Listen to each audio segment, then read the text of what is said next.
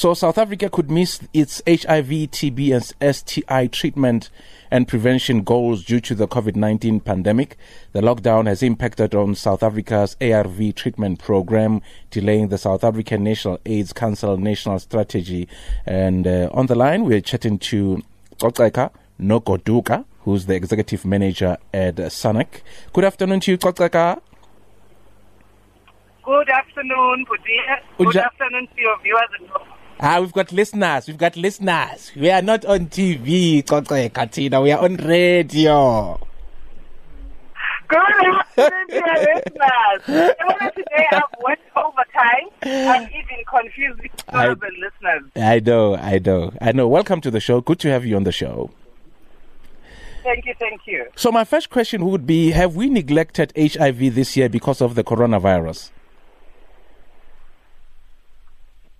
Uh, I don't want to say we've neglected. Mm. Uh, remember, COVID 19 found us uh, by surprise. We were not ready yes. the world. Yes. Uh, so we had to take resources, mm. Uh, some of them set aside for the HIV response. Yes. And we had to divert them to, to, to COVID 19. Okay. But also the regulations that the government had put in place uh, yes. responding to COVID 19 also derailed the HIV response. You mm. remember we had hard lockdown. Yes. Uh, health facilities in terms of accessing were not there. Mm. We could not go and congregate as communities for HIV prevention education uh, programs. So really, we, we, we got derailed and got diverted by COVID-19 uh, in, in terms of the AIDS response. Are HIV patients at high risk of contracting the COVID-19? Yes, um, we've seen the report uh, that was done in the Western Cape, uh, tracking number of people that have died or uh, uh, uh, uh, because of COVID, and out of those deaths, we tracked the number that were HIV positive, and we found quite a high percentage, about 18% of the deaths in the Western Cape were co-infections of HIV and mm. COVID. Mm. You would remember that COVID, um, HIV reduces your immune system yeah. capacity. Yes. Uh, therefore, you get vulnerable to multiple infections. Uh, hence, people that are living with HIV uh, were prone to, to, to COVID-19. But just to qualify that statement, you would remember that if you are HIV positive, and you are on treatment, mm. your risk of contracting COVID and being sick to COVID is equal to any person that is healthy and not living with HIV. The challenge becomes when you are HIV positive and you are not on treatment, then your chance of contracting uh, COVID and getting more sicker than a healthy person, uh, your chances become high.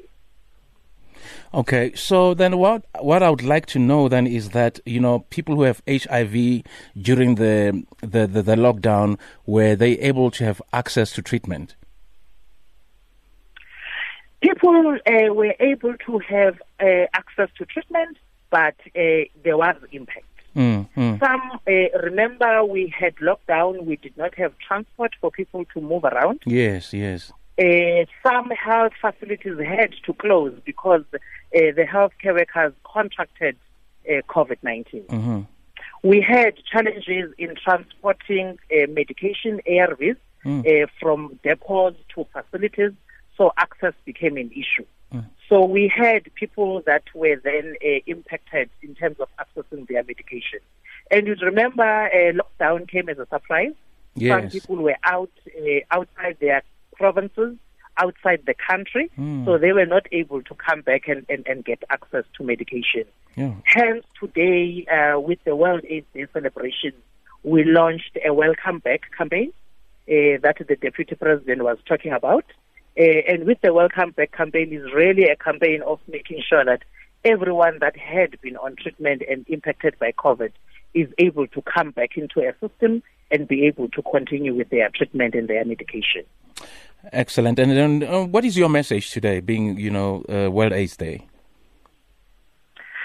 Our message today um, is I think most people would have uh, listened to the Deputy President of the country, who is the chair of SANAC. Yes. Our message is uh, we're in this together.